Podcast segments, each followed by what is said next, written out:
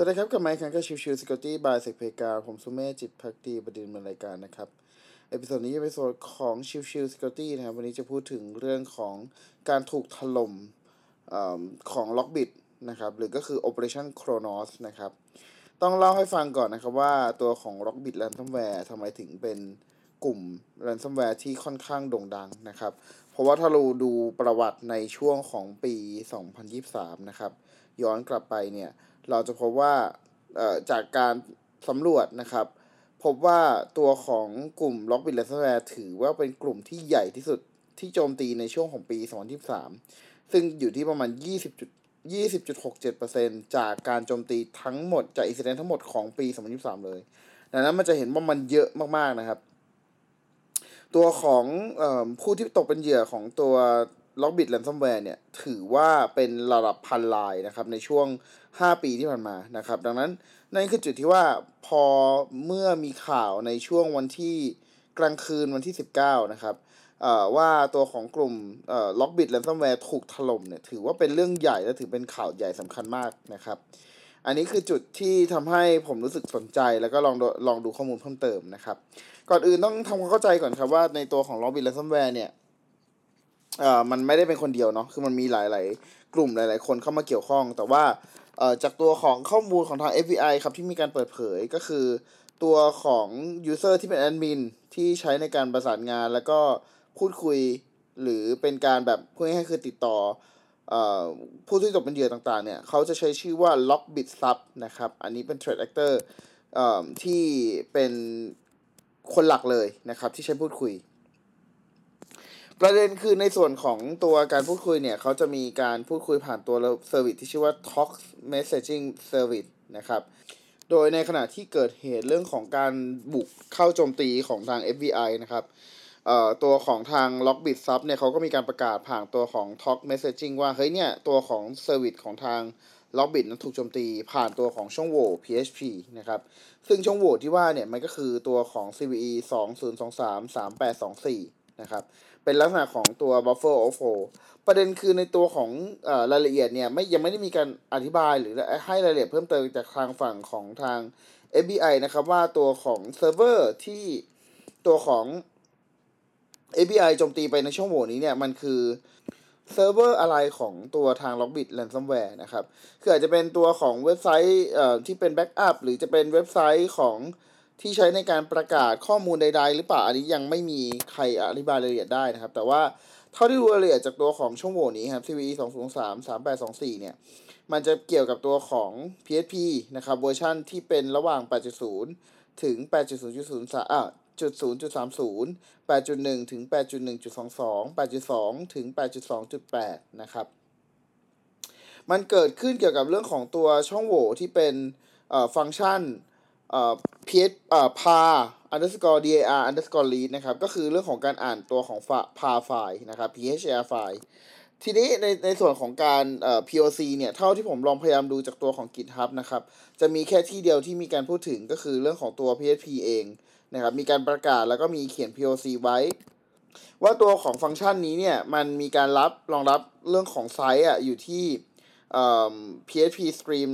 Direct นะครับ ซึ่งถ้ามองจริงแล้วโดยปกติมันจะอยู่ที่ 4096 นะครับ นั่นหมายความว่าถ้าขนาดจำนวนไบต์มันเกิน 4096 ไป มันจะเกิด overflow นั่นเอง นั่นคือจุดที่ทำให้ถูกโจมตีในลักษณะของตัว buffer overflow ที่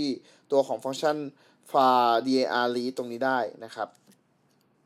แต่ว่าเช่นเดียวกันครับ ในเรื่องของตัวรายละเอียดตรงส่วนนี้เนี่ย ต้องบอกตามตรงคือผมก็ยังไม่แน่ใจว่าทำไมถึง FBI ถึงรู้ได้ว่าจะต้องเอ่ออัปโหลดและโจมตีตัวของไฟล์เอ่อ ไฟล์นะครับไปที่ตัวของทางฝั่งของเซิร์ฟเวอร์ของทาง LockBit นะครับดังนั้นยังไม่สามารถให้รายละเอียดอะไรข้อมูลเพิ่มเติมได้นะตอนนี้นะครับตัวของช่องโหว่นี้เนี่ยมีอยู่ CVSS score อยู่ที่ 9.8 คะแนนเลยทีเดียวถือว่าสูงมากนะครับค่อนข้างคริติคอลมากนะครับนั่นคือจุดที่ทำให้ตัวของทาง Lockbit Ransomware ถูกโจมตีนะครับ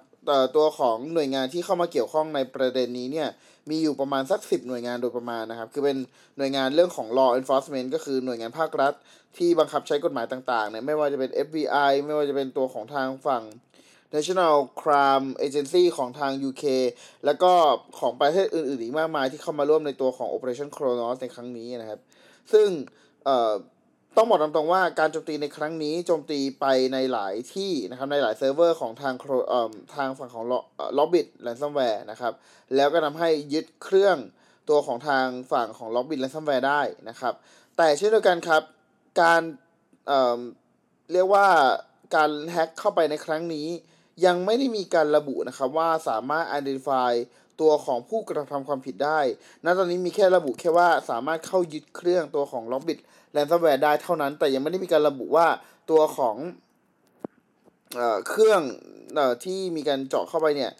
สามารถระบุตัวตนของคนที่เป็นเจ้าของได้ด้วยหรือไม่นะครับ แต่ก็น่าสนใจครับ แล้วผมคิดว่ามีความเป็นได้ที่จะสืบต่อไปกระทั่งเจอผู้ที่กระทำความผิดได้นั่นเองนะครับเอ่อซึ่งก็คิดว่าน่าจะเป็นอย่างนั้นได้นะครับ โอเค ทีนี้ข้อมูลที่ตัวของทางฝั่ง FBI ตอนนี้ได้อะไรมาบ้างครับ สิ่งที่สำคัญมากๆ แล้วก็มีการประกาศออกมาอย่างชัดเจนแล้วครับ ก็คือเรื่องของ key decryption key ครับ ก็คือพูดง่ายๆคือหน่วยงานใดๆก็แล้วแต่ที่เคยถูก encrypt โดยตัวของทางฝั่ง Lockbit Ransomware เนี่ย สามารถเข้าไปที่เว็บไซต์ของตัว Lockbit ก็ได้นะครับ แล้วก็ตัวของโดเมนต่างๆของ FBI จะมีรายละเอียดให้ในเรื่องของการดาวน์โหลดทั้งตัวของเ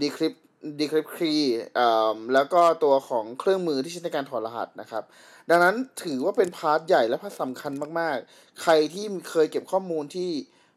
ถูกแล้วก็เป็น ransomware โจมตีไว้เนี่ยจมถูกเข้ารหัสไว้เนี่ย อาจจะต้องลองเข้าไปในตัวของ Lockbit Ransomware นะครับ เพื่อจะให้เอาตัวของ key มาลองถอดรหัสดูว่ามันสามารถทำได้ไหมนะครับ ซึ่งใน part นี้เรียกว่าเป็นข่าวใหญ่มากๆในช่วงของสองสามวันที่ผ่านมาจริง ๆนะครับ ทั้งนี้ทั้งนั้นเองครับอีก part หนึ่งที่น่าสนใจแล้วก็เป็น part ที่ผมว่าสนุกเลย ก็คือเรื่องของตัวที่ Lockbit เนี่ยเอ่อตัวของเว็บไซต์ d o b r i เนี่ยหน้าแรกของ Lockbit มันจะเป็น part ของตัวหน้าที่เป็นเหมือนกับเอ่อหน้าแสดงว่าใครที่ถูกแฮกล่าสุดของตัว Lockbit Group ใช่ไหมครับ แต่ล่าสุดตอนนี้หน้านั้นเนี่ยถูกเปลี่ยนไปเป็นส่วนของตัวเพจที่ชื่อว่า Leaked Data นะครับ แล้วก็มีข้อมูลสรุปในเรื่องของตัวหน่วยงานต่างๆ ที่เข้าไปช่วยดำเนินการนะครับ ไม่ว่าจะเป็นทางฝั่งของทาง NCA ก็คือ National Crime Agency ฝั่งของทางอเมริกา ฝั่งของ Recovery Tool ฝั่งของเอ่อ Lockbit Decryption Key นะครับเรื่องของรายละเอียดว่าตัวของ Lockbit ซับคือใครนะครับเอ่อแล้วก็มีเรื่องของการ แจ้งในเรื่องของ Cyber Attack และก็อื่น คือพูดง่ายๆคือตัวของ FBI เรียกว่าเถื่อนมากก็คือเข้าไปเปลี่ยนหน้าเว็บไซต์ของตัว Lockbit Ransomware แทนที่เป็นหน้าตาของเว็บไซต์โดยปกติที่มีการแจ้งว่าถูกใครถูกแฮ็กบ้าง ก็กลายเป็นสายแบนเนอร์ของหน่วยงานภาครัฐต่างๆ ที่เข้าร่วมกับตัวของ Operation Cronos ในครั้งนี้ พร้อมกับมีการปล่อยให้ตัวของ key ให้สามารถดาวน์โหลดไปทำการ decrypt ได้เลย จากตัวหน้าเว็บไซต์นะครับ ดังนั้นเนี่ยจะเห็นภาพว่า เอ่อ เรียกว่า เรียกว่ากัดกันสุดฤทธิ์นะครับสำหรับตัวของทางฝั่งที่เป็น